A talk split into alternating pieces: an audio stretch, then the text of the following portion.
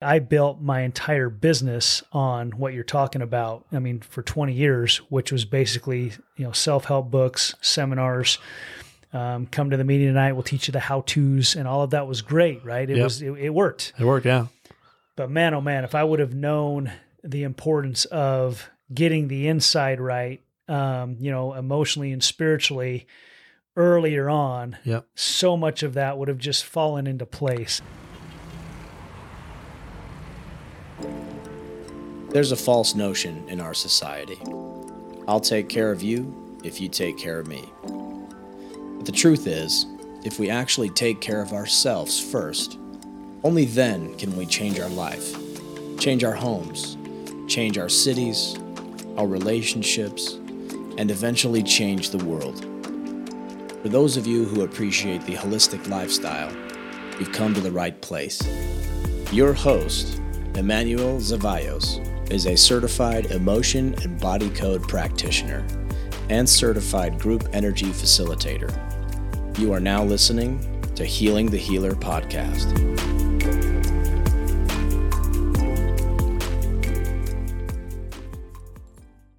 This show is brought to you by Heal, the social media platform for those who love the holistic lifestyle. Are you tired of sharing holistic tips and getting banned or going to Facebook jail for sharing the truth? Are you tired of all the Facebook political drama? Tired of people who don't support energy healing growth? My wife Jess and I created a social media platform that was meant for people who love social media, communicating with like minded people, and love learning hacks from other wellness practitioners. It's free to join www.haveempathyandlove.com. Plus, every week you have the option and choice to opt into a cutting edge healing group where you get energy healing for seven days straight. Again, it's free to join www.haveempathyandlove.com. All right, everyone, it's May 1st, 2023. Uh, we're here at Healing the Healer podcast studio. I'm excited to uh, interview Brandon Neil. In fact, kind of a cool thing. This is our first time meeting here, but I'm, I'm good friends with his friend, Jeff Fieldstad. Um, so I just wanted to uh, welcome you to the podcast. Thank you. It's good to be here. So let me do like a good introduction for you, like so you you know everyone knows the listeners can can kind of know more about you. So he currently lives in southern Utah, uh, here in St. George with his wife Lexi, four children, Jersey, Sailor, Bridger, and Dodger. Uh, he has 20 years of experience in teaching leadership, sales, success strategies, and business that has helped thousands of other people get on track to become successful themselves in all areas of life. In the financial world, he built an agency with over 1,300 licensed agents and over 30 locations nationwide and became the youngest in a large financial firm history to earn a seven figure income annually before the age of 30 by helping clients invest hundreds of millions in mutual funds and annuities, as well as protecting families with billions of dollars of life insurance. He also strategically helped with putting together relationships with large Fortune 500 companies, currently owns several other companies with world class business partners. He loves fitness and health, the outdoors, and has an obsession with hunting and conservation. So, as part of his passion in the hunting and conservation world, he's also been a key in building a booking agency that specializes in putting together and executing hunting and fishing plans worldwide and has the largest menu of vetted adventures of any other company that exists today. He also oversees the expansion of the company by selling franchises for the company and helping to support the franchise owners grow and scale their individual business. He's also co-host of a podcast, one of my favorite podcasts, um, called Solid, and has a strong purpose in helping other people to live solid lives in all areas. Man, that's great bio there. Okay, Keep so going. Just, just keep it. I'm just kidding. Okay, we got four more paragraphs. um, so, um, so I usually, I usually like to start the podcast with saying, you know, what are three things you're grateful for? Why don't, why don't we start off with that? Yeah. Okay. Yeah. Um, glad this is recorded because I can play that back for my wife and say, "See, I did something." no, she knows. She she helped me do all those things. So and and a lot more. So appreciate her. But uh, three things I'm grateful for. Um, I would say number one, the gospel is number one. Um, gives me, I mean, it's everything, right? If, if I if I live my life according to that, everything else falls into place. So I'd say that's number one. Number two, I would say would be my family and relationships I have with other people, but in particular my family for sure, wife, kids, um, great parents, great, you know, just just we we come from great families. And I'd probably say number three would be my health and my family's health. just in general, um, we're healthy. Um, we feel, yeah, we feel good. So I, maybe uh, probably those three are the top three I'd be most grateful for. And that's and I'm glad you you mentioned those things because I feel like they always talk about in different businesses, you know, God, you know, family, finances, you know, things like that. And um, but even if with with finances, you know, at the end of the day, if your health is deteriorating, you know, really that's the true meaning of wealth, in my opinion, is uh, is your health. You only have one. Mm-hmm. Um, you know, I had a mother who who passed away with pancreatic cancer back in 2011, and uh, you know she spent lots of money, all the money that she made to basically find her way back to health again. You mm-hmm. know, and so obviously we're here here in healing the healer. The whole reason why I made this podcast is because I feel like some of the greatest healers out there aren't even taking care of themselves. You yeah. know, and I also feel like um, self care has become more popular now. I think uh, even more than self development. It's kind of like, are you take care of your, taking care of yourself emotionally, physically, spiritually? Yeah. I know obviously you put those in good priority. So, um, so was, yeah. I got a question for you. So was your your mom's cancer a big motivation for you to get into everything you're doing with oh, helping ab- people heal? Absolutely, yeah. yeah. So sure. that, I mean, you know, she said um, when she showed me this hematology book, and it was this thick old you know blood cell book and i was like there's no way i could ever read that yeah uh, she, she's like i don't want you to be a doctor because you don't find this exciting just you have to really just follow your heart and what's really cool is my mother was one of the top 50 in ucla medical school and she studied western and eastern and she believed they deserved to be combined together. And uh, her patients got better more than most of the doctors working at Kaiser Permanente for a reason. Mm-hmm. And so I followed under her footsteps, saying my mom was just ahead of the curve. And so she, if she was alive right now, she, I know she'd be proud of what I'm doing. Yeah. And uh, my dad kind of came around, but it took took about a year of of uh, me supposedly scamming hundred people a week, you know. And then he was like, eh, what's going on over there? You know, and I'm just like, I'm helping people, Dad. Like they're getting results. Yeah, they're getting their results. Lives are getting better. Their health, their yeah, their yeah, health's coming back. Yeah. I mean, I, I, would be amazing if I could scam that many people a week. That's incredible. Yeah. Um, but um, but um, it's just interesting. Cool. But I wanted to uh, just kind of talk about you with in regards to. Um, we have a lot of listeners who are wellness practitioners, mm-hmm. or maybe they're clients of practitioners, and maybe they want to start their own business. But um, whenever I read someone's bio, it just really doesn't show the blood, sweat, and tears. It's just it's very cold, in my mm-hmm. opinion, when I read a bio. Sure. Um, there's always what's behind the curtain. So, first of all, why did you say I'm going to go into where I'm my own boss? Like, how, how did that seed, that thought, come into your head? So, um, I'm, I would say I'm pretty blessed or lucky because growing up, both of my parents um, are were employees. My dad was a, a, a lineman for Rocky Mountain Power. That's what he did his whole life. So one of the things that I kind of wanted to do was follow in his footsteps. In fact, I was looking for a way to become a lineman myself, but back then, for whatever reason, in Utah, where I lived, in uh, northern Utah, there just weren't any apprenticeships opportunities during that time. Now they're all over the place right now. There, there's a huge need for linemen, but for whatever reason, during that window, there just was an opportunity to really get into be to becoming a lineman like he did, you know, like becoming a, an apprentice and all that. So um, that's that's kind of what I was going to do. And then my mom was working for a company, and she did do real estate as well. She was she was actually just started into real estate, and so there was that angle, I guess. And I did see my uncle, who's a big real estate, successful real estate broker, and him and his his sons, his boys have done well in that. So I did have that as an example. I had my cousin growing up who was a um, uh, general contractor, very successful. I worked for him for a lot of the summers um, early, you know, when, when I was in high school and even middle school when I was very young. So I did see those who own businesses and I did see my parents who had jobs. Um, but because I was in that home of having jobs, I just, and, and, and I did, I, I, thought about becoming a contractor. I just didn't know, you know, and uh, I served a mission, um, church mission for two years. And when I came home, and my wife and I were dating, I was pretty lost. Um, I, I, did go to college for a semester. felt like I was wasting my time because I just I didn't know what I wanted to do. I felt like what what, what am I doing here? And I was I was really kind of headed towards the general contractor idea, working for Discover Card, a credit card company, doing construction on the side. Um, and then uh, what had happened was I had a coworker of mine at Discover Card approach me about this financial company that was expanding and growing, allowing people an opportunity to join the company get licensed and build their own agency and their own business within the company. So he invited me down to the office there in Sandy, Utah, and I was fortunately was introduced to that. And uh, the guy who was speaking when I showed up at that meeting was doing very well. He was earning you know twenty to thirty thousand dollars a month in income.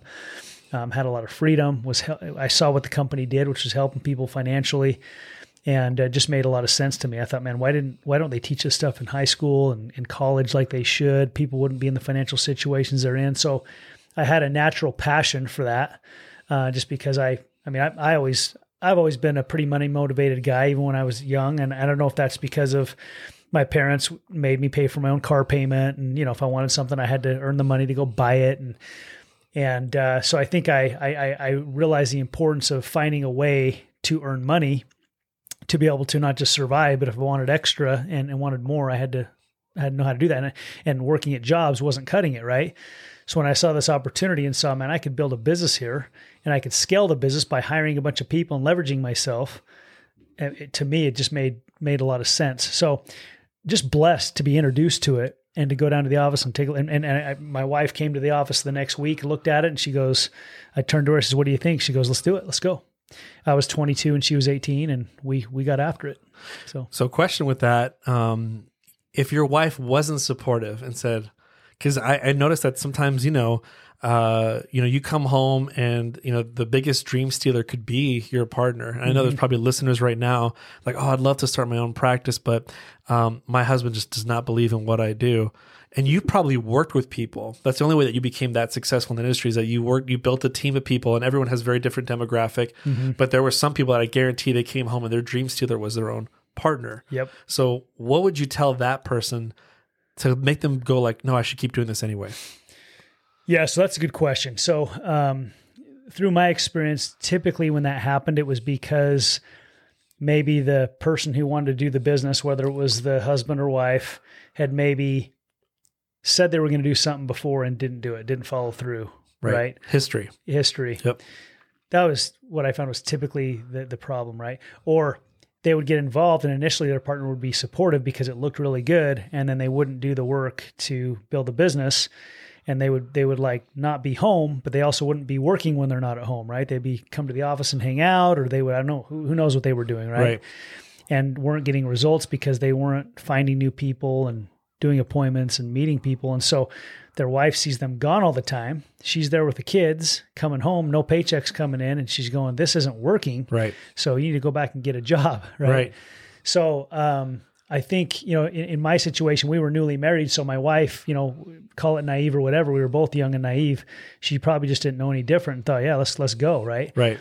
Now, I don't know. I, I just, I never, I never put myself in that position with my wife. Um, sure. I just didn't. And, and I, I didn't want to, you know? Right. Um, so for those who are in that situation where maybe you haven't fallen through, follow, followed through before, make sure you start keeping up on your commitments, not just for your wife, but most importantly for you. Right. Right because if we don't keep our commitments to ourselves, I think that's the most detrimental thing, right? Yeah, we, I mean, we lie to ourselves, and it it it it, it undermines our whole self value, self worth. They say um, commitment is doing the thing you said you do long after the feeling that you said it in has long passed, oh. and and I think um, I think in, in, and I talk about this later on. There's like a book that I read called The Entrepreneur Roller Coaster by Darren Hardy, and there's just I can tell that some of these people think it's all glory and stars and everything, but there's sometimes in business just drudgery. There's things that, you know, uh, even when I opened up my own practice, there are things that I'm like, I'm not really looking forward to this. Mm-hmm. But then I said, but what's the alternative? Like I can't go back. Right. And I I I know what's waiting for me if I decide to quit. And then nothing will change in 5 years if I don't do something different. So they say, you know, the definition of insanity is doing the same thing over and over again, expecting a different result. And I, I guarantee 95% of people are insane now nowadays. Yeah. What do, what do you think about that? No, I, I agree. I mean, 100%. yeah. I mean, discipline, right? Dis- discipline is so important. I mean, you can only go so far in motivation. Um, and, and if you're feeling good, right? I mean, yep. you're not always going to feel good and feel like doing it. I think there's some things you can do to get yourself in that state of feeling good. Right. And uh, what I try to do whenever I have something in front of me that I don't feel like doing is I, I think about what it's going to feel like when I'm done. You, you never regret doing the hard things. Um, but you might regret not doing them, right? And so, in our business, in our in our financial business, when we were building that in the early days, one of the things that almost everybody avoided because it's uncomfortable for most people is prospecting. Prospecting is finding new people to become potential clients or to hire into your business. And it's uncomfortable for a lot of people because you're meeting new people and there can be a lot of rejection, right? And so I just made it a goal that I was going to set a time every morning from like nine to noon, and I was going to prospect and get X amount of contacts per day. For me, it was three to five new good contacts a day. When I say good contact, that was somebody who was in our market. They were interested, they wanted to learn more every day before I did anything else. Because if I took care of the prospecting first, then I could set the appointments. And if I got on the appointments, then guess what? We would do business with some of them and we would hire some of them. So I just tried to simplify that. And so you're you're absolutely right. I mean, you, you know, whatever you you don't like to do in your business or in your life, identify the things that must be done and make sure that those are high priority. Whether you do them for, I, I think you should do those things if you can. First off, get them out of the way. Some things might not work that way. Some things you might have to do later in the day, but just make sure you don't let that day end until those important things are done. Yeah, those, those are some really great tips, and and and hopefully you're listening to this um, you know, my mentor taught me that he'd rather trust a short pencil and a long term memory. Yeah. Uh, you know, and, and, if you're taking notes, I, I would, you know, because uh, at the end of the day, um, you're investing time to listen to this. Obviously, if you're driving, please don't take notes because um, then you know ca- cause an accident. But but if you're not driving, definitely take some notes because you know these might serve you uh, in the future. Um, so there's a question that I have. Um, you know, there's a saying that like you know we're created for success yet programmed for failure. Um, I believe one of our major programs comes from family program family programming. Um, you know, and the more I work with my clients, the more I realize that like what they used to say all the time, yeah. uh, they come off as like post hypnotic suggestions. You know, things that you're it's kind of hypnotizing your brain that you believe, and some of these could be inherited, and some of these are program from your family or music, things like that. But yeah. I also also think that love language also plays a part. You know, like we should have gotten lo- the five love languages book back when we were eight years old, maybe like a miniature version of it, sure. because of um, our parents don't receive the same love that we want to receive, and, and, and vice versa. Right. Um, you know, sometimes uh, the reward punishment environment can also change the way you are. Um, so my question to you is: Were you positively programmed to succeed? Or um, did or like where did you get most of your positive programming to succeed? Because this is this is very crucial because a lot of people we we think that when you start a business that we start in the same starting line and i think that's false. And i think to tell anybody is just not right because you're putting them at a disadvantage. And so to tell them like look if you come from like brooklyn or like some really rough area and your parents were always negative to you that's very different from somebody who grew up with like parents who taught them like good principles and finances and things like that like they don't start in the same place. Now can can they finally meet and merge at some point? Absolutely.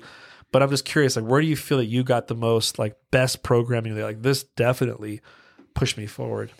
Yeah um so i mean I, I had both. I had some programming that i think was really good when it came to having success in business and i had some maybe not so good programming. Um, for example, uh, the stuff that I would say wasn't necessarily so good was the in the box thinking of you got to go to school, get a degree, so you can get a good job, so you can retire one day. In fact, I remember when I called my mom when I when I decided not to go to college anymore. She's like, "You're crazy." I think she actually says, "You'd be an idiot not to go to school, right?" Right. And I was like, Mom, I'm not going to do it. I'm going to do this financial. I'm going to build my financial business instead. It feels so much better to me. It's what I want to do. And she just was not excited about that. She was, You need to go go to college, finish your degree. And my neighbors next door, who I grew up with, um, uh, when I vi- visit my parents, I would talk to him. His name was Steve, and he said the same thing. Yeah, you should really go get your degree. You'll make more money. So I had that ingrained in me, right? Yeah. And that's not necessarily the truth. In fact, I would even argue it's it, it actually hurts most people's success. I, I, think going to college for most people, you're going to be a doctor or something, or attorney might be different, right? But uh, or accounting or something. But um, for business, I mean, if you're going to go to college, go for the experience and connections, but don't, I, I wouldn't go because you think it's going to teach you something of how to succeed better necessarily, right? Sure. Other than, look, I mean, there's nothing wrong with going through something to complete something. And, but if you're going to go into a bunch of debt and that's, I don't know, I've got my opinions with that. No, but, no, I love, I love these opinions. These are great. Yeah. So, um, in that sense, you know, that probably wasn't real good, but what, what they were good at is, um, you know, stay out of debt. Don't, don't buy things you, you can't afford, right? Um, save and invest your money. Uh, you should always have your IRAs and your in your 401ks and and uh, those things are you know important to start investing in, especially when you're just starting out. You get the tax breaks and all that. And for most people, those are probably some of the best ways to accumulate some initial uh, a little bit of wealth over time, right? Right. And they're long term investments. And then I did have, like I, I, alluded to earlier, I had my my cousin that I worked with a bunch who was a successful general contractor because he worked his tail off, had a bunch of homes going all at the same time, did a phenomenal job in his homes. People wanted to, you know, he had no problem finding people to that wanted to hire him and then like I say, my my uncle who was a real estate broker, I just I learned a lot from him. He worked I, I, I know he worked his tail off for a long time, built a very good reputation. A lot of people knew everybody I knew who knew my uncle uh, and my cousin for that matter really respected them. And so that that programming to me was, man, I want to be that way. You know, I, right. I want to have what they have, which means I gotta I gotta work hard. And my my, my dad, uh, extremely hard worker as a lineman, you know, would work 60, 70, 80 hour weeks or more often and uh, made good money. Uh, linemen make pretty good money for, for job, right? And so he made good money and I, and I watched that. So those were things that I learned from by example that were very positive that helped me tremendously. Like when I, when I went on my mission, I mean, I, people would call me the machine, right? Because I would get up, you know, half hour, hour earlier than everybody else every morning and I do a workout, which most people on their mission they don't work out, right? So I do. they do the opposite, actually. Yeah, exactly. they stop working out. And I just I worked out every day in my mission, and uh, and then I would you know go do like or proselyting we'd call it, right? right? And, and and I just I was so I learned a lot of this stuff on my mission. They teach it on. To, they teach us how to be missionaries too, as you know. Right. But uh, you know, I I anyway, all this programming helped me so that when I got back from my mission and found the right vehicle, right. I kind of had a foundation ready to go because of what I learned. Right. A lot of people I recruited and hired into that business did not have that, but it was okay because we had it. Right. So we could teach them. It could be taught. Yes, that's interesting because I um you know, it's so interesting that you can make a road to college and colleges do look like they smile upon people who go on their missions because they have that 2-year dedication mm-hmm. of like you believe in something very strongly because you have to be very committed, you know? Um, and so, but you didn't go that route. You went a different route. Mm-hmm. And um, I think what my mentor taught me once was uh, you buy someone's opinion, you buy their lifestyle. And, and, and it's, it's, I think we haven't been taught early on in life that the people that are usually giving us the greatest advice that we think are great, they really if you look at their time freedom or if you look at their financial freedom, one of them may be off, or maybe they don't have any of them but we're still listening to them because you know they matter to us. And so I think it's like if I could have gone back in time, I wish somebody would have dropped some discernment into me and said, "Hey, listen, do you really want that person's lifestyle? Yeah. Um, why are you taking uh, love advice from somebody who's been single for 15 years, or why are you taking uh, financial advice from somebody who's who's like really close to being broke? Yeah." and Amen. and and and so that I think that's that's one of the biggest things is like who are you listening to, you know? And so I wanted um that's why I brought you here because I feel like you're somebody who's on the other side of finances and uh, you've helped. And the only way you got there is because success breeds success. You've helped other people reach financial success too, because I know how that industry works. Mm-hmm. Um, but um, but yeah, I was just kind of curious to see where your your programming came from. Um, so one of the things I want to ask you is, um, I know you. It sounded like you were very open minded to it right away. It sounded like your wife was very open minded. Um, I've noticed that most people who are skeptical have sort of like a poverty mindset, you know? Um, like, so did you have sort of a healthy mindset, like wealth mindset? Because I know you've learned from these people the programming, but do you feel like books have helped you out with that? Or do you feel like seminars have helped you out with that? Or what has helped you to kind of, because I know the Robert Kiyosaki said, you know, um, the difference in two people besides their language rich and poor is you know how they think and how they communicate. Mm-hmm. one person thinks it's spending the other person said it's investment. You know the one that says it's risky the one says no it's not risky at all you know? So um, what really helped you in your education in regards to wealth so you can like retain it? Because there's some people who are who have a practice uh, a wellness practice but they're not learning they're not going to the financial stuff to like learn to how to keep it how to maintain it how to save it how right. to grow it. Right yeah. Yeah. I mean, uh, again, fortunately, I was blessed to be introduced to a business very early on. I think that helped because I was young enough, I was impressionable enough. I mean, you could have told me about anything at that time. And as long as you were successful, I would have just believed it probably to an extent. Okay, I mean, I mean, I, I wouldn't have done anything that would have been not something I believed in. But um, you know, when when this guy named Brendan Merton was was showing the op- showing me the opportunity and what he had done. He'd built basically four offices, four branches, making 25, 30,000 a month.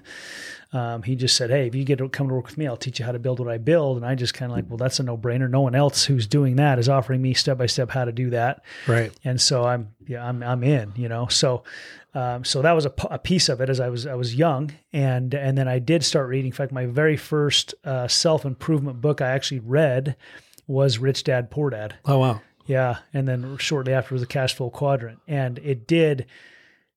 Those things were in some ways completely opposite from what I had been thinking prior to that Right. as I started reading those books. So I didn't like have that programming naturally necessarily, right? Right. But as I started to read these books, it, I just it was very enlightening. In fact, I'm I'm listening to a book right now uh, called "Change Your Thoughts, Change Your Life" by Wayne Dyer. I don't know if you've read Love Wayne Dyer. I haven't read that book yet. Oh man, it's it's amazing. I'm, I'm actually listening to an audiobook right now and I go running and stuff. But you know that that that's what it is, right? Is, is- I mean, books, yes. Um, I went to a lot of um, leadership seminars, and then in our company, we would have weekly training meetings, and I had great mentors in that company that had great lives, great marriages, great kids, really successful in their businesses, successful with people, helping people grow and get better and feel special and capture their heart, capture their capture them, right? Right. that, that's what the founder of our company would always say. Art Williams say, "You capture their heart, capture a person's heart, you capture you capture the person." Right. And so, uh, learning all those things uh, was big for me. Uh, it just, just It really sounds good- like association was like huge. Like it seems like the people that you were associating with that had what you wanted. Uh, by being around them, there's going to be tons of what they call like after event conversations. Yeah. Also, I, I heard some of those are the best conversations is like post the event and l- talking to people that have already what you have. Absolutely. Yeah. I mean, and we were in a company where we would hire a massive amount of people and not everybody wanted to be successful, right? So I, w- I would be very careful of who I spent my time with. I wanted to spend my time with those who were already successful or at least wanting to become successful and doing the right things. They might not have been there yet, Right. but they were at least on the right path, right? Right. And uh, you, you've heard before, you know, you take the top five people you hang around, and I'll I'll show you basically who you are, right? Right. and uh, that's that's everything. So I did have uh, very good relationships. And, and it's funny you say that with those who are listening here. Uh, th- there is also kind of quantum physics with that as well. Like, you know, when I work with people, I do find absorbed energies from others that are Yeah. at work. I yeah. So, that. yeah. So there's like, you know, absorbed sadness and frustration that you got from your coworker. That's not even your sadness and frustration, but now you've absorbed it and it's easy for you to feel sad and frustrated. So, um, you have to be careful how you, what you absorb. Um, so, and it shows a picture of a sponge in the body code because like you sponged it, you know? Yeah. Yeah, and so it's, it's so it is you you think that the people that you're hanging out with aren't affecting you. I mean, you're not you're not Superman, you know. And we all got kryptonite, you know. So got to be careful. So um, you know, you you and, and you can you can test that. You, you, we all know people that we're around that energize us. And Oh, we yeah. all know people that we kind of want to avoid because for whatever reason, sometimes we can't put our finger on it exactly, but we just don't quite feel right around them, right? right And it's those energies. those energies, yeah, it's really it's really real. Um, another thing is, I know I know we have the same faith, and uh, uh, there's something that I've been kind of wanted to say on air. I've, I've kind of been keeping it to myself. I know Jeff. I think from your podcast, it. I think I overheard you a couple of times saying that you, you know, you know, like started learning more about energy medicine and kind of like how it could help you and, and things like that. Yeah. Um, here's my thought, and I'm going to kind of like put my foot down, and and people can disagree with me, but the people that I've told this to, they said that's actually really true in my opinion too. Um, but I think is this is when Christians are open to energy medicine and those who are energy medicine are open to Christianity, I really feel like a significant change could happen. And I also think that, you know, people who are like, um, uh, you know, who is, are Christians, if they, um, sometimes we're, we're scared about sort of spirituality. Like there's other ways to become more spiritual. Like, you know, like, whoa, don't, you know, don't do yoga, you know, or, you know, don't meditate too long. Jesus didn't meditate too long. It's like, just take a deep breath. It's like, and if they were more open to spirituality, and then if the spiritual people were more open to Christianity, that's a whole nother level of how I think our world could change. Yeah. But it's, it's, and I've said this before on this podcast. I've the the number one reason why evil is winning is because they don't fight over small dogmatic issues. and and it, it's it's the Christians, it's the spiritual people because we have difference of beliefs, we tend to separate, and that's how evil wins. Yeah, But what what what what are your thoughts on that? Like in regards to like, for me, for example, I know energy medicine for me has increased my my belief in God and like you know because I he's gonna find some way to help people Yes. in the world and it's not gonna always go through the same channels that we are used to in our culture. So um, I'm curious how like energy medicine got into your life. Has it helped out your spirituality? Like I just was curious on your your take. Yeah, yeah, no, I'm, I'm excited to talk about this a little bit because it has made a significant impact in my life. Um, uh, you call it energy work or whatever, emotion code, whatever you want to call it, right? Uh, I know it's body code; it's all kind of uh, goes together. But first of all, I believe that God created all things and uh, created the atom and the energy, and He created it all. So all of it is His. Right. And uh, I do believe that uh, we are not the healers, but Christ is the healer, right? I believe through the atonement, we're able to access that power because of Him. So, everything you're talking about, whether you're working with somebody to help you do that, it's through the power of the atonement that that's that's possible. Is my belief, Yes. right?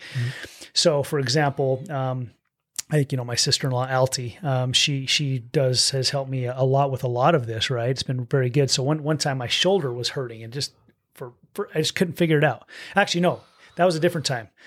My I had like a a, a weird chest pain every time I would breathe, and it just I had it for a couple of years. Couldn't figure out what it was. It was just annoying. It wasn't like real bad. I mean, I still did my workouts, and you would have never known, but it was just annoying.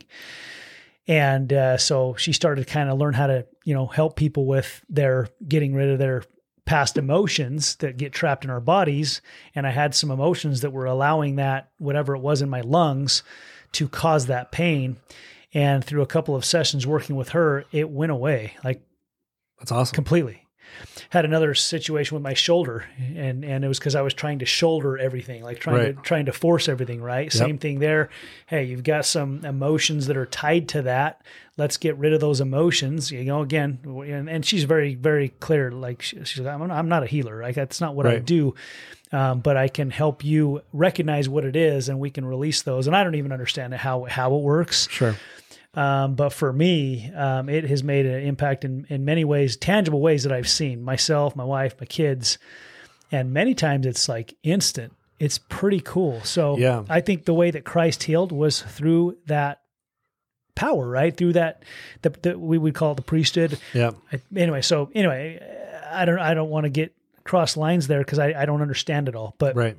I do, I, I would testify that it works if that Yeah. makes any sense. Totally. Yeah. And, Yeah. and, and it's, it's, uh, you know, I really do feel that, um, you know, one of the things that also comes up sometimes in, in sessions as well is like, uh, is uh, entities and dark things, you know, that like that are on the other side, you know, and, and, and I want to touch on that later on because I think it's, um, it's really interesting to know that, that, um, there's been a spiritual war, you know, before we we came here, and you may not remember this. And whatever religion you are, and whoever whoever's listening to this, maybe you don't believe this, maybe you've never heard of this, but there was like a war in heaven, and we're here continuing the war. It's just a different location, um, and that's why one of the biggest things that we could kind of fight off is that um, that the Satan doesn't exist and that uh, evil doesn't exist, and I'm just here to just kind of make money, have a family, and just die.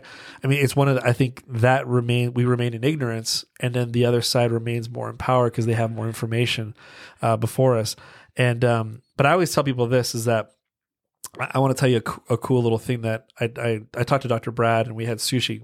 When you eat sushi with Dr. Brad, it's like special things happen. Okay, but um, anyway, I'm talking to him and and, and I asked him. I said, um, so where do you see the emotion code in the future? You know, and um, if you were kind of like an egotistical person who's like it's all about me, you know, um, he would talk about this kind of crazy expansion. You know, his his answer was so powerful, and I've always remembered. I got goosebumps when he said it. He says, "Well, there's going to be no like there needs to be a group of people."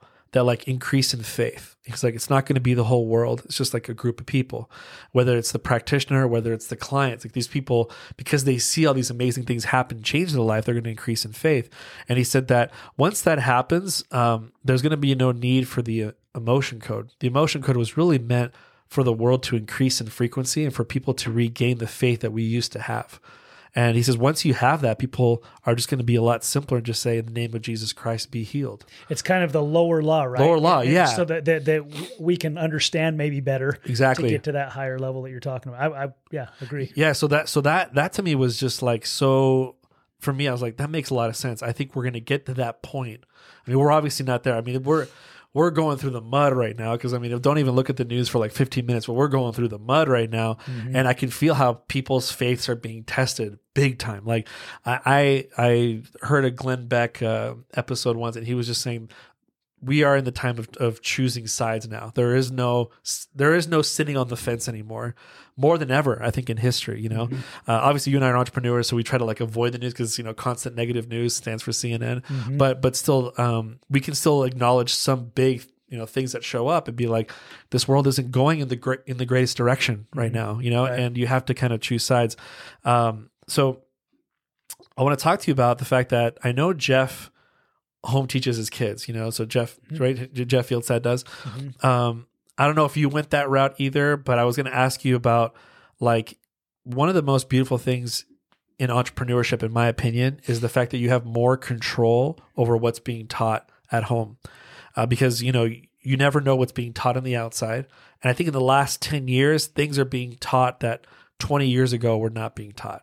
So my question to you is, um, when you come home, how do you kind of shelter your children to kind of like not listen to Master Mahan doctrine or Gadianton robber doctrine? Mm-hmm. Like, how do you do it where you're like, and also too, one of the things that we have as members of the church is we don't want to also lean on the church for the teachers to teach the kids everything. We have to kind of come up, we have to be our own Adam and Eve at home and teach our children. How has how has entrepreneurship helped you out? Because I know there's a lot of mothers who uh, want to work from home. They don't want to go to a job. They want to be more with their kids, and they want to teach their kids in their in their faith. Sure. And but how's it been for you in that respect? How's entrepreneurship helped you in that way? Yeah, well, yeah, that's good. That's a great question. Um, so in a, in a big way, I mean, in a big, big way. So, um, after our basically our first five years in business, we started having kids. My wife has been able to be a stay at home mom ever since then.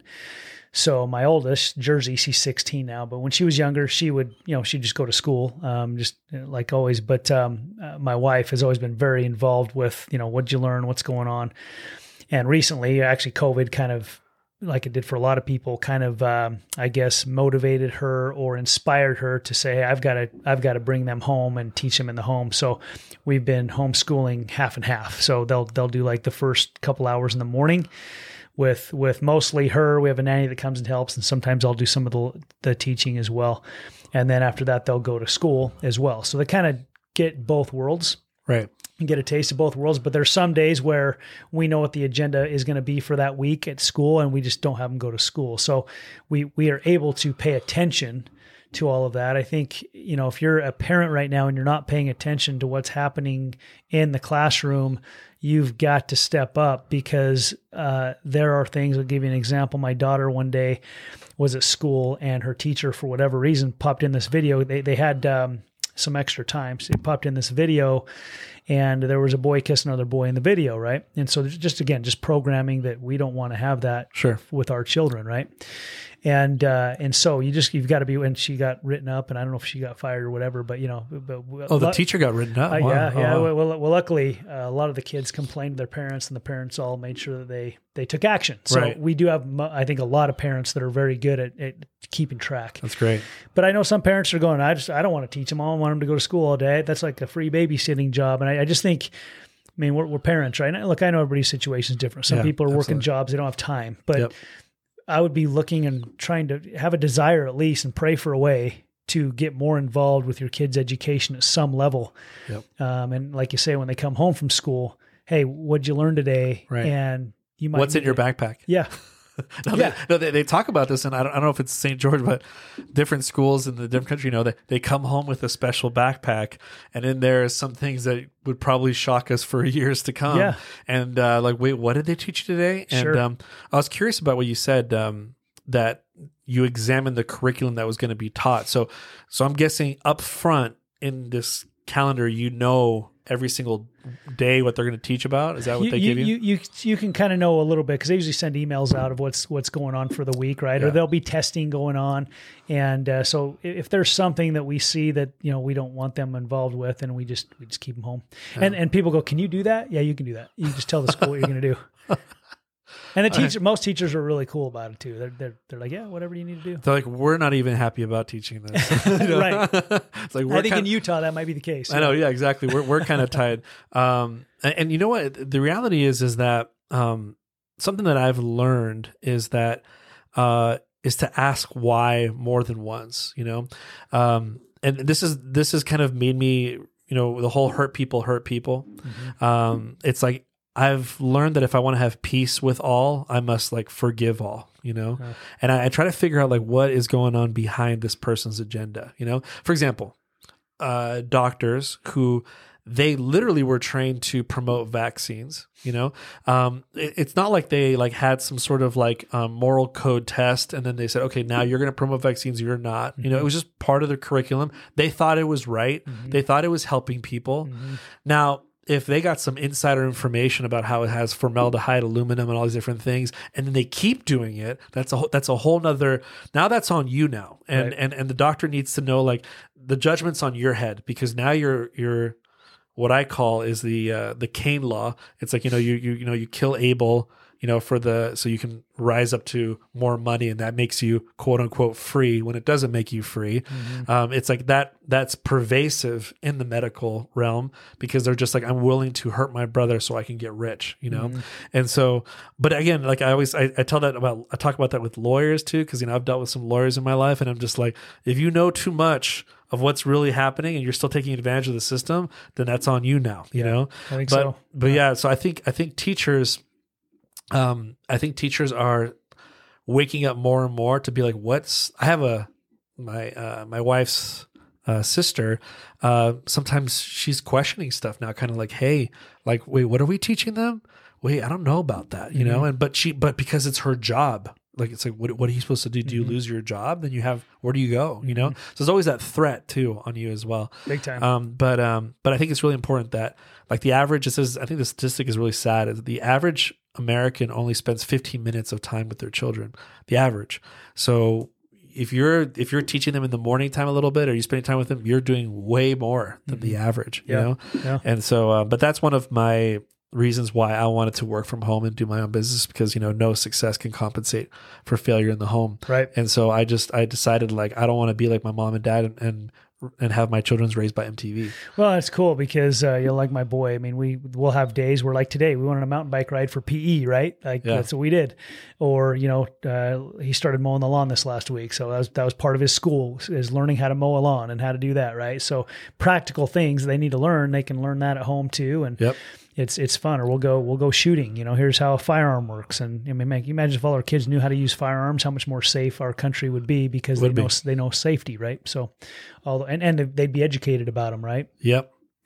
Yeah, great point. So um yeah, so I think let me see. Uh okay, so I, I think in my work, um I wanted to talk about um this phrase here.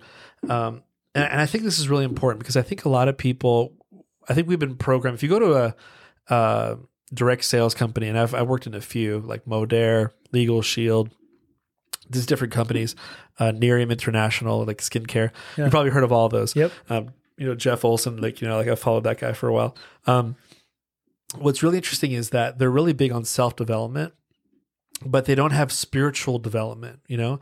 And, and they've muscle tested it before that like 52% of the world is like spiritually deprived. Like they're like sp- spiritual, they're like really hungry, you know? It's like, it's like they're not feeding their spirit in any sort of way.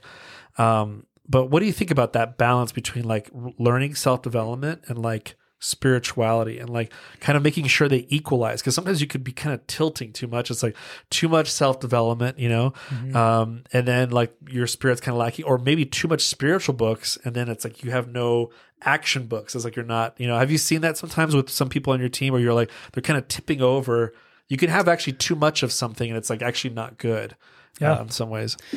Yeah, I mean, I think uh, that's what's challenging about the work you do is it's it's not really tangible. Right? A lot of times you can go read a self help or self improvement book and it's all action, go, go, go. Here's what you implement, here's and all the things you can do, which is good, Right. right? But it's the inside work that the spiritual work, right, that actually makes all of that almost automatic. I would say does make it automatic. Yeah.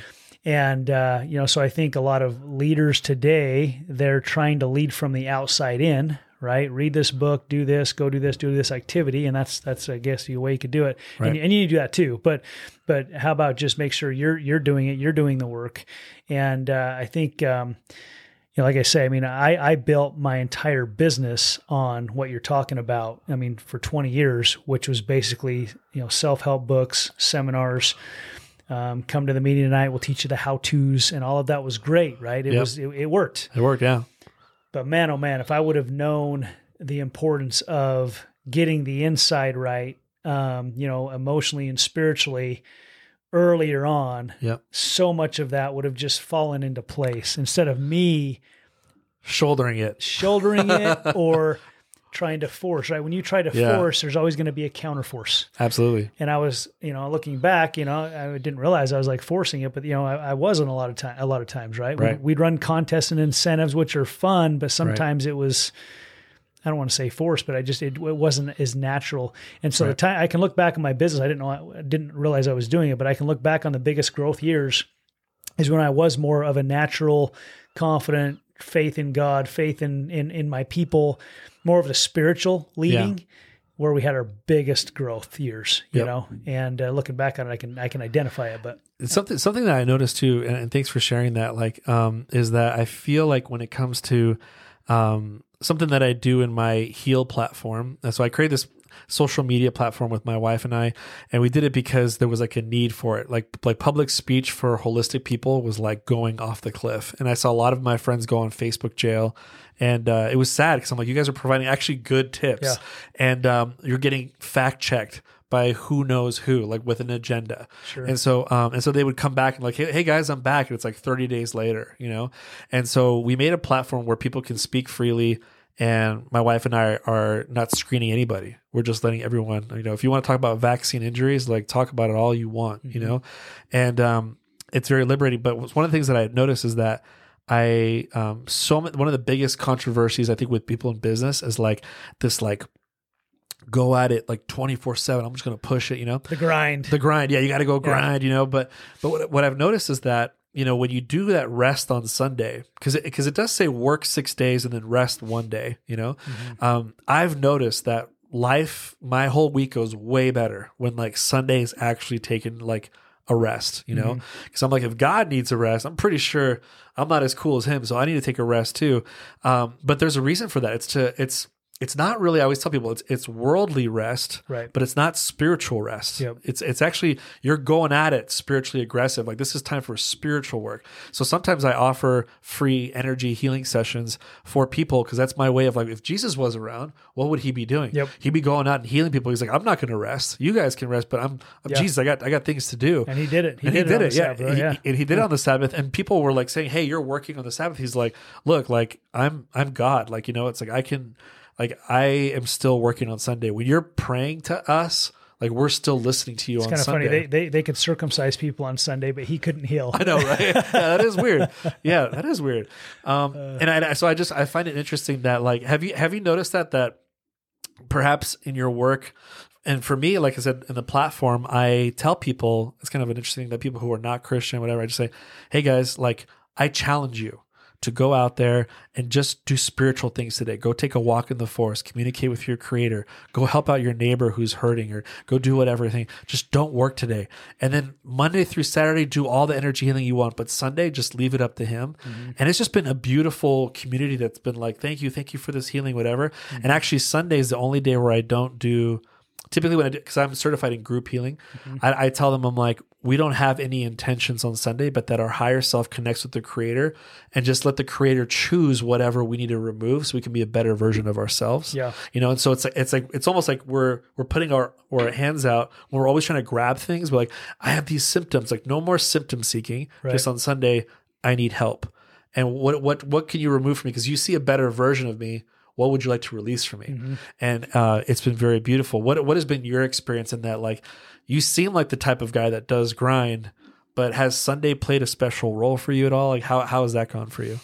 Yeah, I mean, um, I think I think uh, when you're an action driven type person, it feels wrong sometimes to allow it to happen, but you'll get much further if you allow it to happen. Meaning you, you've got to. I think I think I think number one, you've got to ask God what He wants you to do, and and find out what that purpose is for you, and you've got to feel that in your heart of hearts. If you know that and you really have faith, then from there, I think a lot of what you're talking about is is wisdom, right? So so we gain wisdom by I think living what we believe, right? So, you know, you're talking about having having a rest day, you know, Sunday being a rest day. I think uh I think that's that's a catalyst for the rest of the week. You know, I think if we can do that spiritual work on Sunday, hopefully it carries on throughout the week. Right. And and um I I think, you know, um, you know, Hyrum Smith, he he was my great great great grandpa, and he was Wait, wait, wait. Yeah, that cool. Well, Yeah, no, so- hold on a second. you can't be pulling that stuff in here. You can't be doing that. I'm like huge in LDS history, and Yeah. you're gonna pull one of those. Yeah, well, the reason I want to bring it up because it kind of fits this, where Okay. he, he was instructed to not like he he was kind of he kind of wanted to do more in the church leadership wise, and he was instructed Hyrum learn wisdom, learn what your job right now is to is to gain wisdom and, and knowledge and wisdom, right? Right. And if you'll do that, then I can use you as a instrument in my hands to guide and direct you, right? Right. So I try to remember that. Um, that when I feel like things aren't going the way I think they should go, because I'm not in control. I'm, that, Right. that that's one thing I'm learning. I'm not Yeah. in control. I used to think I was in control. I'm not in control. Right. And the older I get, the more I realize that. So my job is to gain wisdom and understanding, so that as I'm taking action every day, that might be making a phone call, that might be, you know, going to visit with somebody, that might be sometimes thinking what's the next step what are my goals what what's what's my plan you know how am i'm going to execute this whatever those actions are right? i mean i mean i might need to go open up another franchise and call someone to sell another franchise i've got someone who comes in my mind call them you know Right. And as i'm doing those things allowing things to come together versus trying to force them you Yeah. know?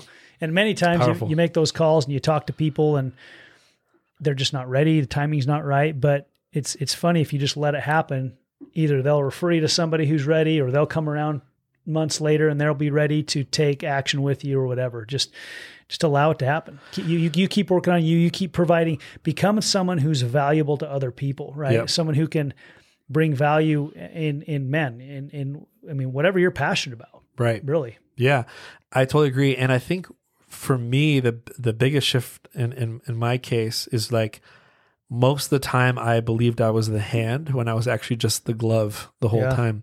You know, and and when I went to um when I went to church, I used to say, you know, what can I get from church?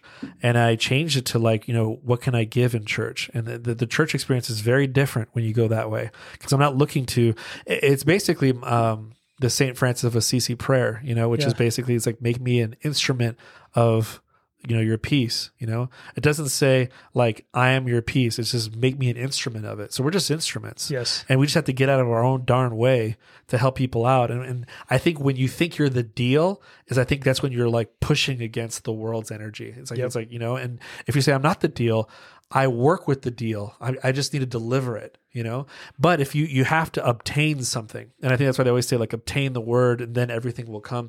You know, it's like you have to like gather information so that when the right person comes, it's it's kind of a weird phenomenon. You probably noticed this before.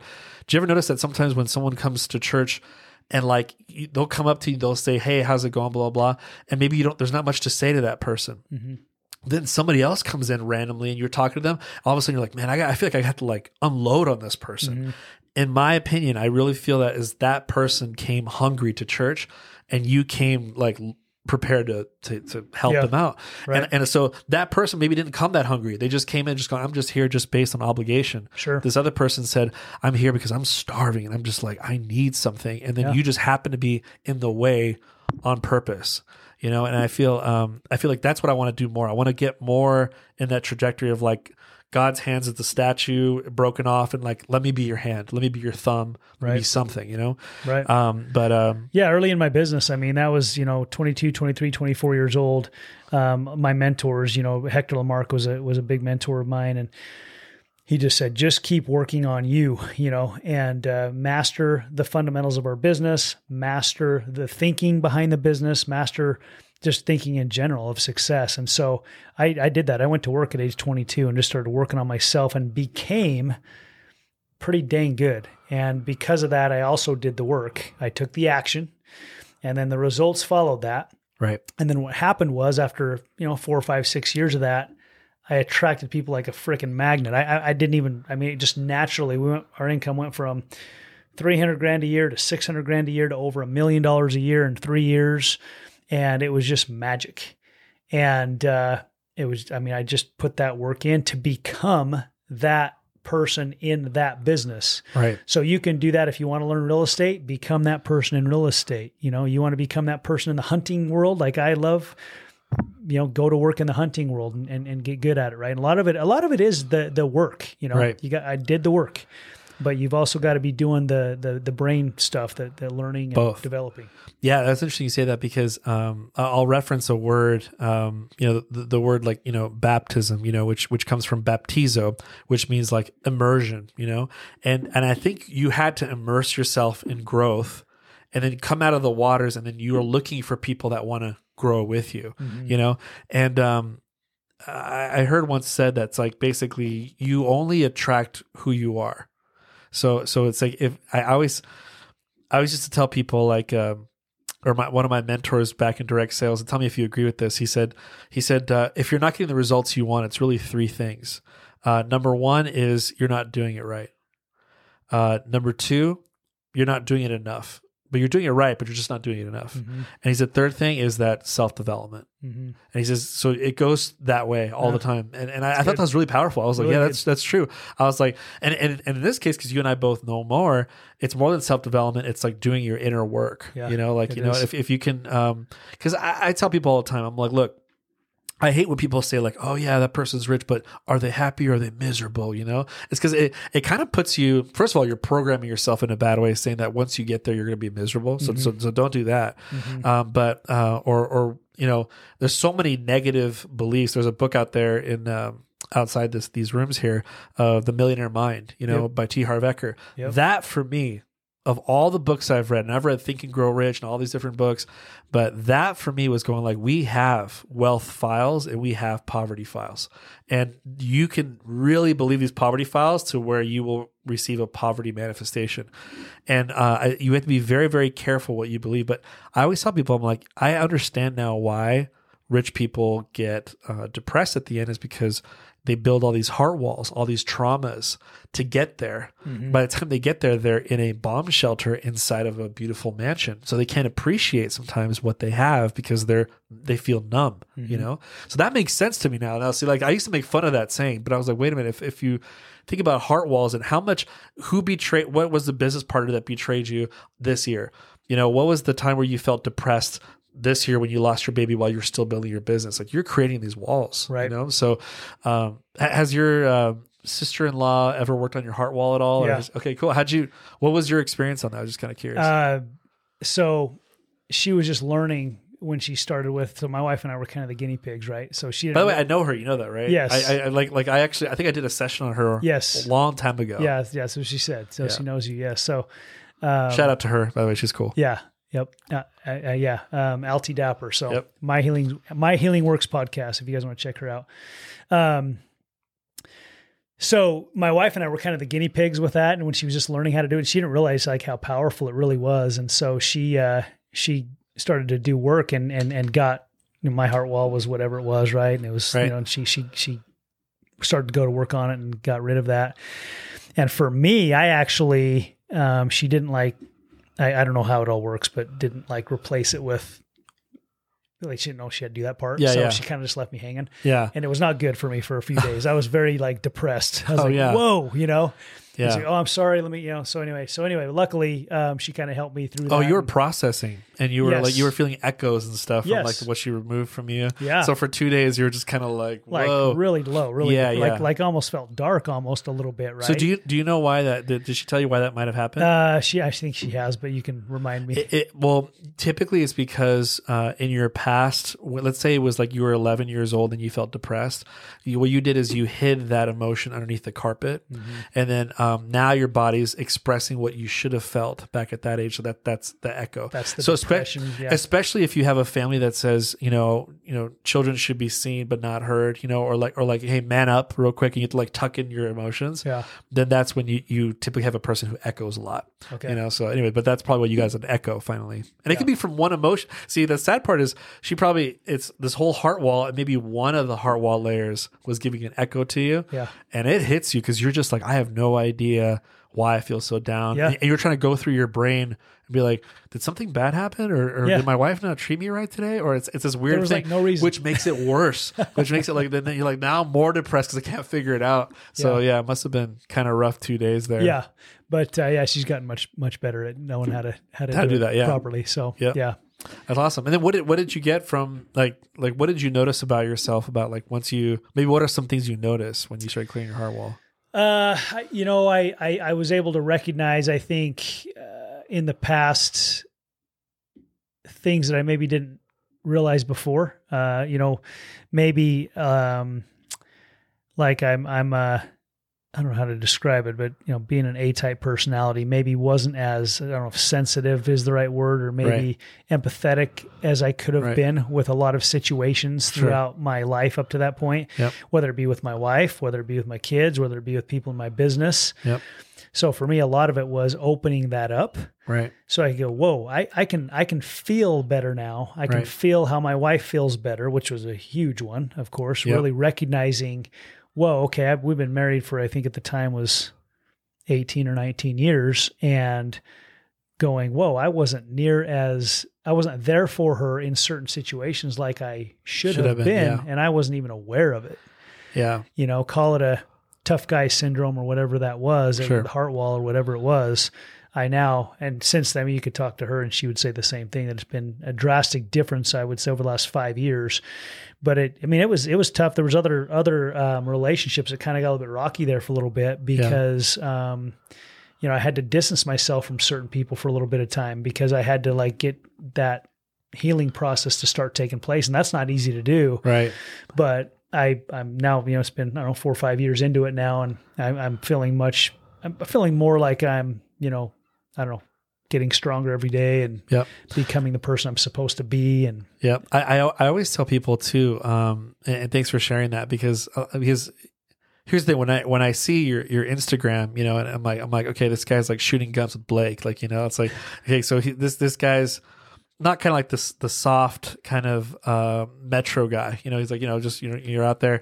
Um, one of the things is that you could be both though, you know, and and the reality is is like I feel like Jesus Christ was both. You know, I feel I feel like he could take out the whip and, and the cat of nines, but he could also be the guy that cries because you're crying, and even though you're about to resurrect Lazarus, you know, he's going to cry Sure. with you. You know, and he can go both ways, which is very powerful. That I, I feel like that's that for me is the real strong man. The Yeah. strong man's the man that could just let go of his ego and say, uh, "This is a good time to cry with you right now." the You know? ability to empathize. Yeah, human empathize. Yeah, Yeah. It's, it's and I think I think we've been geared because of hard times to become the strong man to to the point where now we have like like almost like ego and narcissism has has now is crushing the world and crushing women and doing that. Yeah. And we need to kind of like go back to like, no, we could be compassionate, we can be loving, we can be empathetic. I love this one saying that says that um, have so much compassion for others that you can taste uh, salt in your mouth when someone's crying, you know? And I, and I feel like you can get to that point if you remove enough of the baggage because if you feel numb, it's hard to be compassionate with somebody else. Like Yeah. you can't empathize with anybody if you feel numb. You Yeah. can't. And uh, I think that's why also like I have my theories about social anxiety. Um, the reason why people are social anxiety is because they don't feel connected with other people. If you Mm-hmm. have a heart wall, you don't you don't feel you're connected. You're not one consciousness anymore. It's like you and them, And you don't even know what's keeping you Exactly. from that connection. right? Or you don't know the intentions behind someone because you don't feel much from them. Like Yeah. if you can feel someone's love, your anxiety goes down because you can't feel anxiety and love at the same time. Right. You know, so it, it literally re- replaces it. Yeah. So um, You know, I think something too, just as you know, it, it- you know, all of us kind of know this, where we see somebody who's struggling with something, and and uh, we could help them if they were open to being helped. yep. But maybe they're not open to being helped because they don't think there's a problem, right? And Right. Maybe there is a problem. Maybe there's a problem in with a relationship with one of their kids or with their spouse. Yep. And we can see it very clearly, and you go talk to them about it, and they they can't see it, right? Right. and whether that be the heart wall or whatever. But I think all this you're talking about here, you know, you, you can't fake being healed. Right. You you well you can fake it for a minute, but it will come out, right? Sure. And it's probably going to come out at home with your spouse because they're around you the most. You can probably fake it when you're out in the world, but Right. what's really going on inside of us is going to come out Sure. eventually, right? So Absolutely. um, if somebody's having struggles or issues with whatever it might be, you know, get help. I mean, they can call you and you can help them with some of this stuff, right? Or Alti does the same thing, and they can they can help uh, help you kind of pinpoint because a lot of people go, I've been to therapy, I've been to Yep. EMDR or whatever, right? I mean, there's a lot of uh, a lot of our, our soldiers and stuff that have seen a lot of things that are trying to get over stuff and Yep.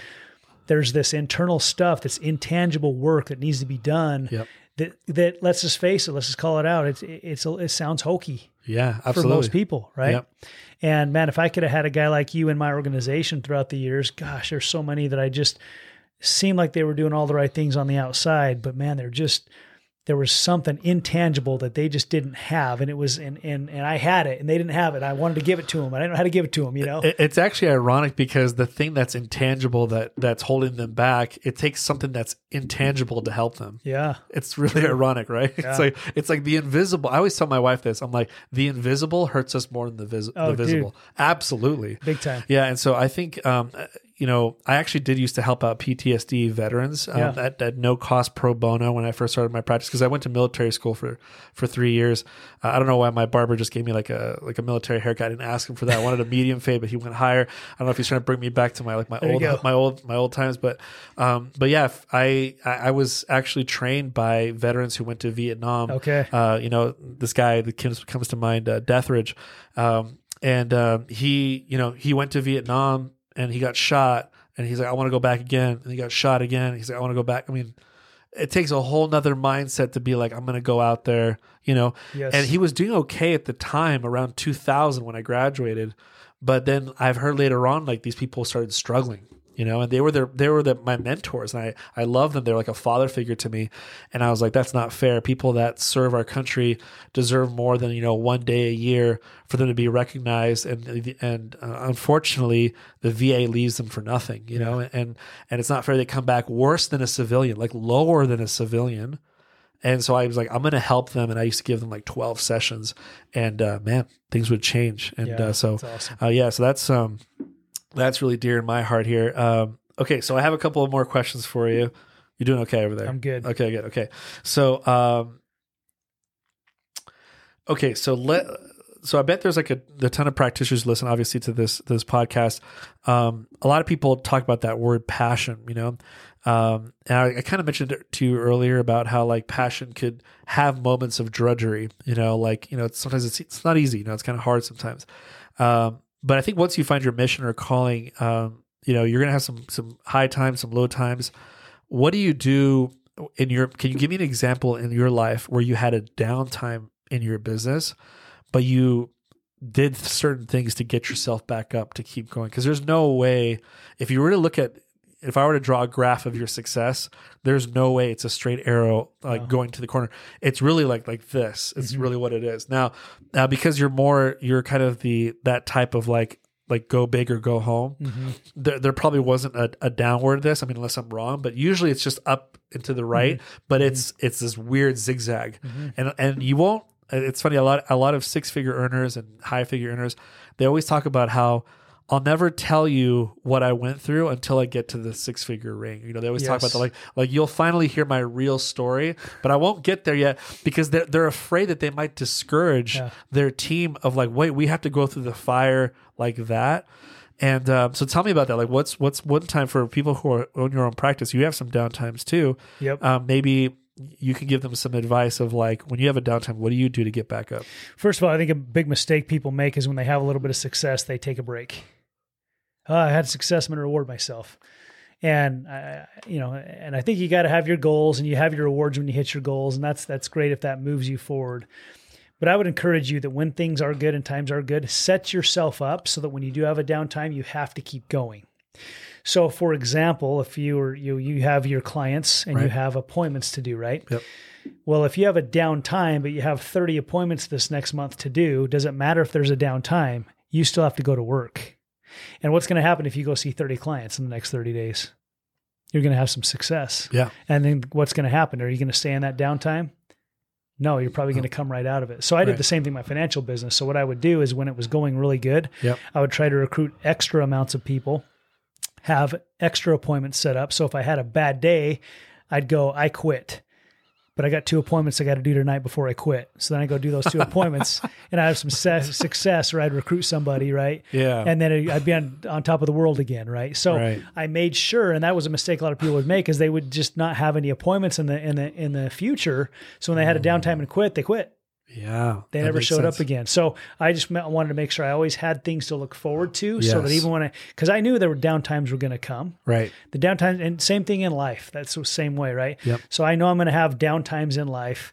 Um, what am I doing in all areas of my life to have things to look forward to? Right. You know, do I still have events and things to look forward to with my kids? Absolutely, right? They've got all these milestones that I've I've got to be there for that I look forward to, right? And and uh, you know, if I've set we've all set that up. If we've had kids, they're they're all going to live their lives, and and we got to be there for them. We're going to be there for them. So when we're having a down time, remember that, you know, and Yeah. so whatever it is you're doing, just set yourself up to have to keep going uh, when you're down. That's a, that's really powerful. Yeah, if if you don't have something to look forward to, then you'll kind of you might go by the wayside uh, in so many ways. Yeah, I totally agree with that.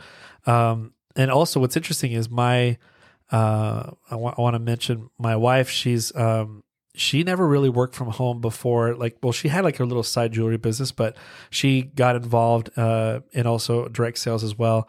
And and she got to the six figure mark within a year, which I was like, Wow. you know, yeah, it was it was just beautiful. I was like, babe, you- go do your thing. And because I've done enough sessions with her, she was actually introvert. Uh, and then now she's like on stage grabbing roses, training calls, doing Zoom calls, and I'm just like, like who took my wife? Like you know, it's Yeah. like I kind of, and, and I really felt like it's because um I put her in these weekly healing rooms every single week, and I was just like, babe, you're in it, you know. And it's so funny because like we get so different schedule that like she'll be like, babe, I felt like cleaning my whole room today. I'm like, I'm like, we're working on procrastination actually this week, so you're like in it, you know. So she would forget like the theme. But she was like, but I would see it in her life, you know.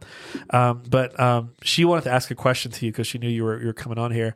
She was just wondering how do you balance everything in regards to like what what we notice is that the more successful you become sometimes in direct sales, now you have more people to take care of. Mm-hmm.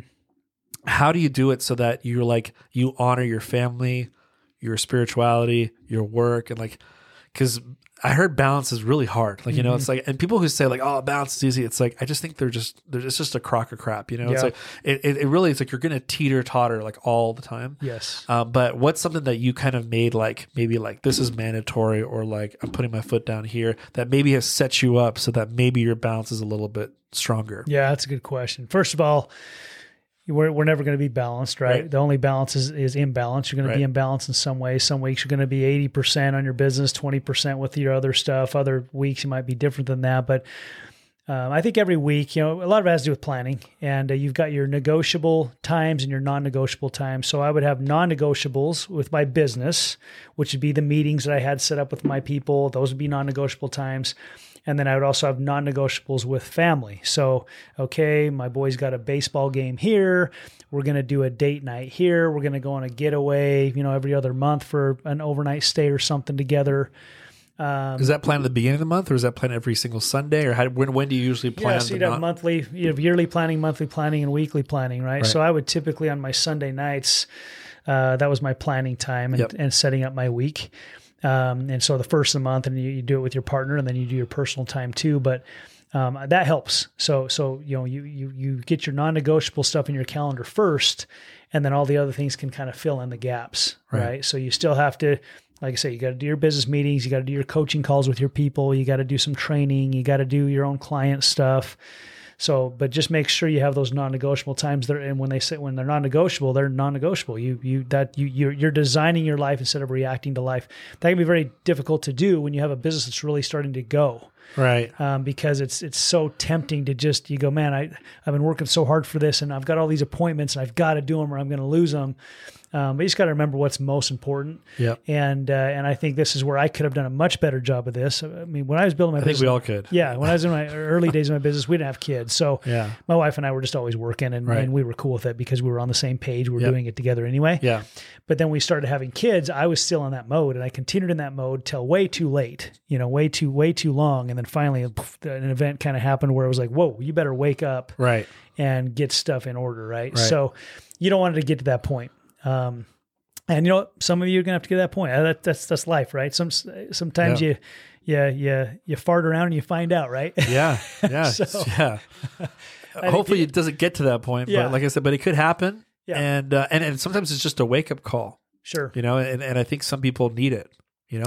Well, I think one more thing too. I, I would I would say about that is, and it's it's such an simple concept, but it, I struggle with it all the time. And that is, you know, if you'll just serve the Lord first, He'll deliver you from bondage. Right? Like there's a Yeah. scripture, Mosiah seven thirty three. You know, you you serve the Lord with all your heart, might, mind, and strength, and He will deliver you from bondage. And that's not the exact wording of it um, serve him. You know, you do that, and and if if we do that first, then all of these things I'm talking about, the planning and all that, you you got to have faith, of course, but he'll deliver you from the bondage of how do I balance it all and. Right.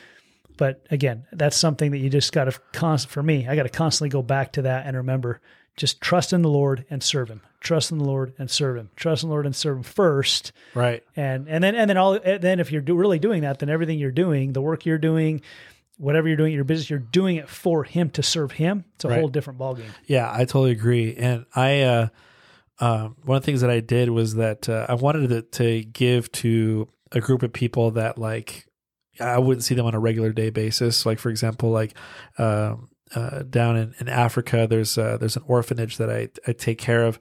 And I kind of I, I feel like if you're listening to this and uh, you, you may or may not agree as a financial person here, so I might just get the smackdown right now. But um, but like I feel like when you um, when you get when you uh, start getting some money, some people say when I get to this point, uh, then I'll tithe, or when I get to this point, then I'll start giving. But what I've noticed is that like money comes a lot faster if you kind of like already set up the things to give up front and you're just mm-hmm. because it's almost like if you just do that then I, so that's what i did like my wife looked at me like i was kind of like wait are you sure you want to do this? Because like what like we just started this business and you're going to set up this orphanage thing i'm like yeah but like look how much happier i am throughout the day knowing that these kids are going to be served. And if we make more income they're going to get even more served. Something happens where it's just like god's just like hey you got you got a good you're not putting money as as your top priority you're you're you're giving back as your top priority. It's a great example because you're creating a vacuum, right? You're Yeah. creating a vacuum because you're taking that money that's coming in and you're giving it right away. Yep. And that now there's a vacuum there that needs to be filled, right? Yep. The, uh, the, the universe will always fill a vacuum, right? Yep. Kind of funny talking about tithing, you know, and the way I learned about tithing is kind of funny. I used to mow my grandparents' lawn. And uh, she, after after I mowed her lawn, she gave me ten dollars and then one dollar for my tithing. oh wow early so, that funny. that is So, um, so really, I had to pay a dollar ten, right? But anyway, but, so- but but but the point is, it, it it stuck with me, and so I've always paid my tithing. You know, when I was broker than a joke, I still paid my tithing, and I have a strong testimony of that of giving. Um, there's something about that that absolutely you're you're you're you you can't. You can't give too much because it's always going to come back to you even bigger, right? Yeah, if exactly. you're if you're truly giving, some people give and they're they're expecting a return of some sort. of some sort. That's not giving, that's lending, right? Right. So you want to be giving and and genuinely giving with no expectation of even a thank you. yeah And if you get a great, but you don't you you, you genuinely are giving because you are giving. Right. And I have always believed in that one scripture is that many of us have entertained angels unaware. You know, and I and sometimes like I I know that when I go back and return um, to uh, like you know when we all return back you know to the Father, we're gonna run back the tapes, and there's probably gonna be many people that we've given to without no return. And it, that person was just in a disguise, Mm-hmm. and they were just—it was just an angel there going, and just like they got to see me going, like I think the same thing. yeah, no, all the time. No, I, I, it- my, my wife always says like, say, were, were you like a homeless person in a different life? You know, because like maybe you always give it, you know, to homeless people, but it, it really what it is is just like I, I realize I'm like that is someone's daughter, like that is someone's mom, and she's not going home tonight. If you just really like just take five minutes and just dwell that, she's like, we're going home. She's not going home tonight. She's she's wandering in the streets. Yes. I mean, if that doesn't like touch you to the core, where you say that's just not right, Yeah. and and I, and I don't, and again, like you know, King Benjamin, the Book of Mormon talks about like our thing is not to judge them and say, well, you know, they kind of deserve that, you know, because their work ethic or whatever, you know. But it's like, do we honestly know their story? And the answer is no. Mm-hmm. So if you even try to implement a story on a homeless person, then you're being judgmental. Yep. And, that, and that's what we're not supposed to be. You know, we leave that up to God, you know? And so I, I've just come to the conclusion where I'm like, what you do with this, I wish that you do something good with this, you know? And, and, um, and I, and I send love to them because, because in quantum physics, it shows that our heart sends out electromagnetic frequency like 10, 15 feet. Yes. So, so this person, like, if I honestly send them a prayer in my heart and say, "I wish you the best," you know, that's very. If you do that and you leave some money, I guarantee that person will be better off. Yep. And so, um, Agree. but yeah, that, that's what happened with that.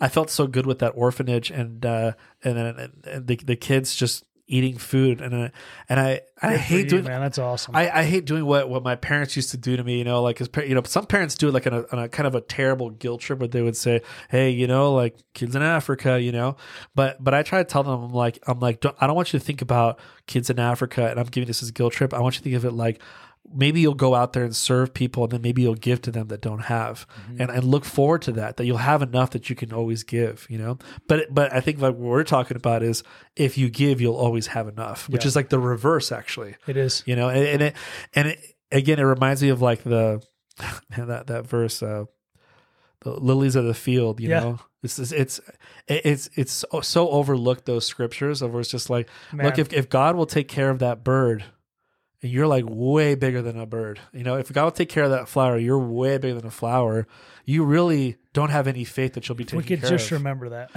Seriously, no. I, I, I wish honestly, like I feel like I should put that on my like top where I just sleep. It's just like no, it's like sometimes I, f- I would be the worrying lily if I were to turn Yeah. into a lily. He knows what we need. Yeah, he knows exactly what we need. He knows our dreams. He's seen my vision board. He's seen everything, and he's just going like, seriously, man, you're still worrying. Yeah. I know, man. That's a whole nother seminar right there. Yep. Um, okay, I got like a few more questions here, and then we'll we'll end here. Um, so, so one of the things is, uh, you know, I truly believe that comparison is the thief of joy. You know, and, and you know, you've probably heard that phrase. Um, we've talked about it before, where some people, you know, don't know what happened to you, closed doors. You know, before you had success. You know, a lot of cry, uh, crying closet moments. You know, when you know before you had your success. Um, in other words, you've cut your teeth somewhere else. See, like for me, for example, my practice went to where I was working with zero people to where I was working with like a hundred people within like a few months, a week, and I got very busy. And people go like, "Oh, how'd you do that?" I'm like, "Well, I failed in direct sales for ten years." Mhm. You know and but i learned from people who are very successful. I was the guy in the jc Penney suit that's like one day my day will come. And then i was like applauding for people who were having success until it became kind of annoying. And i was like i hate you guys for having so much success.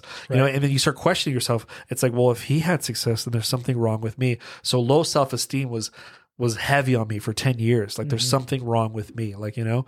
And then once you find that your mission though um I don't know if I told you this, but when I got baptized at 26 years old, one of the reasons why I feel like I didn't have success was for a purpose, is that God was saying these words If you have too much success, you'll forget about me.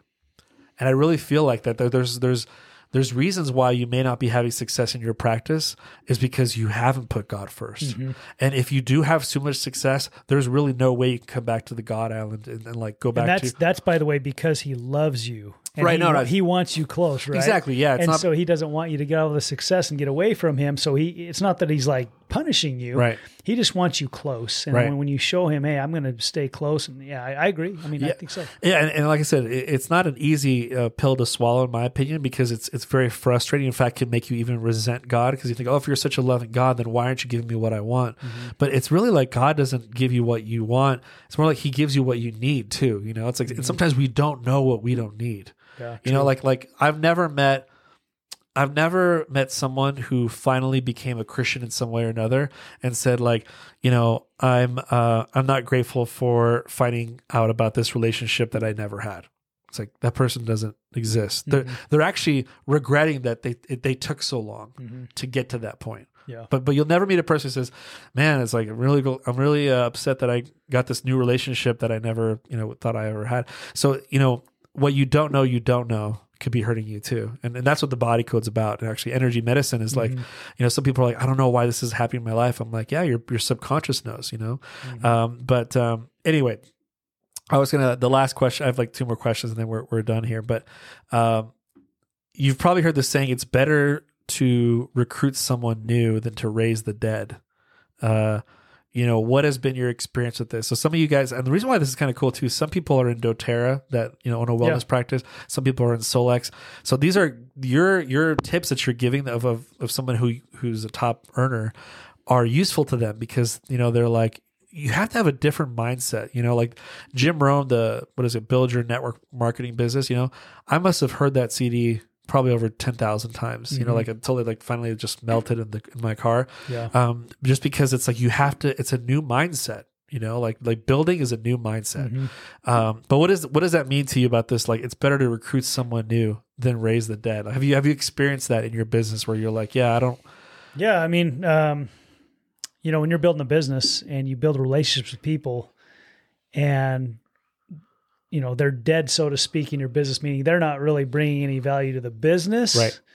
Directly, as far as maybe results go, but you still have that relationship with them. Um, it's tough because you still have that relationship, and you, you know, and, and I don't think you should like, you know, uh, just forget about them Right. but you got to be real with yourself too and go okay for whatever reason they're not ready to win yet or you know whatever i mean is is it is it a skill thing is it a work ethic thing you know is it a, is it a spiritual thing? What what is it you know? And you know you do your best to help them but it's like we were talking about earlier if they aren't listening and they're not ready what are you going to do right? You can take a horse bring a horse a thirsty horse to water but you can't force them to drink right, Right, so they're absolutely. there they've got the water it's all there you're providing all these things they're just not ready so since they're not ready go find somebody who is ready and who's hungry right make sure you're i mean if you're you know you, you be prepared you, and, and you're looking for those that are looking for you so That's great advice. Um, you've heard the SW, right? Probably a thousand times, probably the SW, SW. Uh, some will some won't so what someone's waiting Yeah, is that it Yeah, that's it. Yeah, you got it. Good job. um, so it, it- I love that last part though, because you know some people they end with um, you know, so what? You know, um, actually they would put N at the end. It would say next. You know, Yeah. but actually next sounds kind of cold, a little harsh Yeah, a little harsh. Yeah. But but someone's waiting is it's it's a beautiful thought. When you go to bed at night, I like to think about um I like to sometimes ponder about the person who's praying with the wife and saying like I don't know how to like help my PTSD out. And um, I've tried everything and like our marriage is about to fail. And all I'm praying about is like God, where is that person so I can help them out, you know? And so it's it's really about I think direct sales is a is really just a conglomeration of like people uh kind of like answering prayers and people asking in prayers. Like I, I just feel like it's just I guarantee if you asked your team like how they found you and whatever, there was a lot of pain, pressure, and prayer. And and all of a sudden, because you became the person you were trying to become, you you could answer their prayers with a vehicle that was beyond you. You Right. could say like, "Hey, you know, I'm I'm a pretty cool guy, but this machine here, if we just hang on to it, mm-hmm. you know," and then you basically gave them the vision that they didn't have for themselves, mm-hmm. which that's worth millions of dollars. That that alone, direct sales. If you don't, if you have lost in direct sales, the one thing that you've gained is self development. Like, Yeah. And they've they've said that. Like, if you went five years, ten years, no one can rob you from It's the not a development loss. The education you're going to get Absolutely. with the, with the experiences. I mean, because there's people that have done direct sales and, and maybe they left it and they did something else you know me, me for example but there's other people too Yep. um, they always look back going like those are some really amazing years that taught me so much about myself Mm-hmm. that you can't come you know you almost can't resent it's not it's so funny you can resent a church but you can't you can't resent a direct sales company but but both of them provided growth for you Yeah. That- that's kind of weird um, uh, upside down a little bit but with that, I think that's very, very powerful. Is that it's an incubation system for self development, and th- there's it's all, and they always talk about that the teams that are the, are growing are the ones that are reading more and becoming more. Right. Uh, if you're having a stagnation in your business, the organization is not they're not in the same beat of like self development. They're Yeah. like losing they're losing momentum. You know, and um, so anyway, last question here. Uh, let's see. Okay, so here we go. So my wife is you know uh, doing very well in Solex top earner and stuff. And I was just curious like so you know the six figure mark is like a great milestone that's already been hit. Now you went to the seven figure milestone you know? And you know there's there's wellness practitioners that are probably kind of like making this jump you know? And, and I always tell people I'm like um, like a lot of the the the biggest disease that a lot of wellness practitioners have is is like kind of this guilt for like charging you know? Like they're just kind of like uh like oh i should give this away for free. But then it's like you know if you do that though you go back to a job where you're not in your mission and then you're miserable you know? So it's just like are you really serving you your family and your dreams? No so it's, it's like make it so that you can be more free to help others wake up, you know. Um, but um, and really that's what it is. Is like if you if you go from seven six figures to seven figures, it has to be you're serving more people. Yep. But in your mind, what do you feel was the change of mindset from like and this from my wife here, so that way I can give her a high five later on. You know, I asked, you know, so yes. uh, six figures to seven figures. Like, was it a? Did you feel like? I've heard rumors that going from zero to six figures, it's the same jump from six figures to seven figures that you took there, or is it a completely different animal that you're like, okay, yeah, the seven figure run was very crazy. You know, what, what was your experience? Yeah, I mean, some of it was just the same trajectory from when I started. I, I did, I did stay very consistent, you know, um, but there were definitely some differences. And so what happened with us is we went from zero to hundred thousand within two years. And uh, during that time, it was a lot of uh, me just doing the grind, you Yeah. know. And I wasn't very good yet, and I was learning, and I was learning how to close sales and how to hire people and how to lead and and uh, you know how to you know motivate and all that kind of stuff and uh, we we went from 100 grand to about 250 and I was I was stuck at 250 for a couple of years and I was frustrated I could not figure out what it was Was Jeff Fieldstad on the? Uh, then Jeff entered your team, and then you went straight to a million. This is the story, right? yeah so actually, I'm just- actually yeah I'm just, I'm just putting a plug in for yeah- Jeff here. Just yeah, like, he was- Jeff came in, and then all of a he was definitely a catalyst for sure because Right. during that time when we were stuck we went and saw the founder of our company speak and uh, he wasn't he wasn't in the company anymore the, the company had he sold the company years but prior to that but we were able to get him back to come and speak and so i think at that time my income was about 300 grand again i was frustrated i, I wanted to you know go go to the moon right and he came and spoke and and uh, I'd heard this before, but I, it really stuck to me this time. Where my my uh, leader Brendan Merton was speaking at that event, and he said, "Y- "If you want to get what you want, you've got to help people get what they want, Yeah. right?" And so I really started to focus more on what my people wanted and what they needed to do and what they needed to do to become a regional vice president. And we came back from that meeting, and I called an emergency meeting as soon as we got back to the office and I cast a vision. I, I, cast a vision. I, I brought up some of them. I said, okay, so and so, you're going to be an RVP in the next. You're, you're you're on deck. You're going RVP in the next two months. So and so, you're on deck after them. You're going two months after that. So and so. And over that next year, we promoted six regional vice presidents. Our income went from 300 grand to 660. And then from there, we had that momentum going, and people were just, I'm just, you're next, you're next. And about every 60, 90 days, we were promoting a new new regional vice president, which is a new branch. right, right, right. And so I think that there was a, you know, there, there's a lot, there's a lot in there, but, um, you know, letting, letting leaders lead. Um, I think the greatest leaders lead the least, meaning they they they they just are. They're they're good. They're the best managers manage the least, kind of thing. I mean, they, again, we- we've been talking a lot about just becoming, Yeah, and I was I was starting to learn that that I didn't need to be the one that did it all. In fact, it got to a point where it was better that I wasn't doing it all, and I was making them the hero. Uh, one guy in particular, he became a regional vice president. I actually did the majority of the work to train him and get him out as a regional vice president, but I made it look like he did it all. Oh wow. And it fired everybody else up because they they're like, he, if he can do it, I can do it. Oh, you know, there we go. Yeah. and the belief level just went through the roof. Okay. So I, I did that with like three people in my organization. So really poured into them, and I made it look like they did all of it, right? Yeah. And I did a lot of it because they they, you know, they they were bit, they, but they had a lot of credibility and that Yeah. right. So I don't know. That's a couple things that I did there. That Yeah, I think the biggest the takeaway I'll get from that it's, it's all great tips is um, casting vision to people and and seeing them more than what they are, you Mhm. know, and um, and and I try to do that with my clients too, you know, like because I feel like there comes a point where like you're really satisfied in all different areas of your life, you know, and you can kind of like coast, you know, pretty well there because you know not everybody wants to be a you like where you're at you know? They maybe they their goal was to hit this certain type of income and they're happy there you know? And it's, it's and i think what what the thing is is to know what people want and and, and be very attuned to their desire. And then the second is like make sure you get them there somehow you know? And but i think it has a lot to do with like borrow my belief until you acquire yours you know and mm-hmm. then and then do that and i, I tell people all the time like I'll, I'll leave the phone sometimes and say, "Hey, look what what would happen in your life if you continued this type of healing a year from now." sure. Like where, where, like I want you to picture yourself. Where would your life be? And sometimes they don't do that. They're like Right. they, they're just thinking about the bills for that month, or they're just thinking about their health issues. That that's the part that hurts me the most when I meet with clients. Um, the part that just kind of really hurts my heart actually when I'm talking to them is that I'll talk about their physical symptoms and I'll be I'll I'll type them all out. I'll be like, hey, do you deal with anxiety, depression? And then I'll type it all out it's the third part that always kills me where I'm just like, hey, so what if all your physical issues were gone?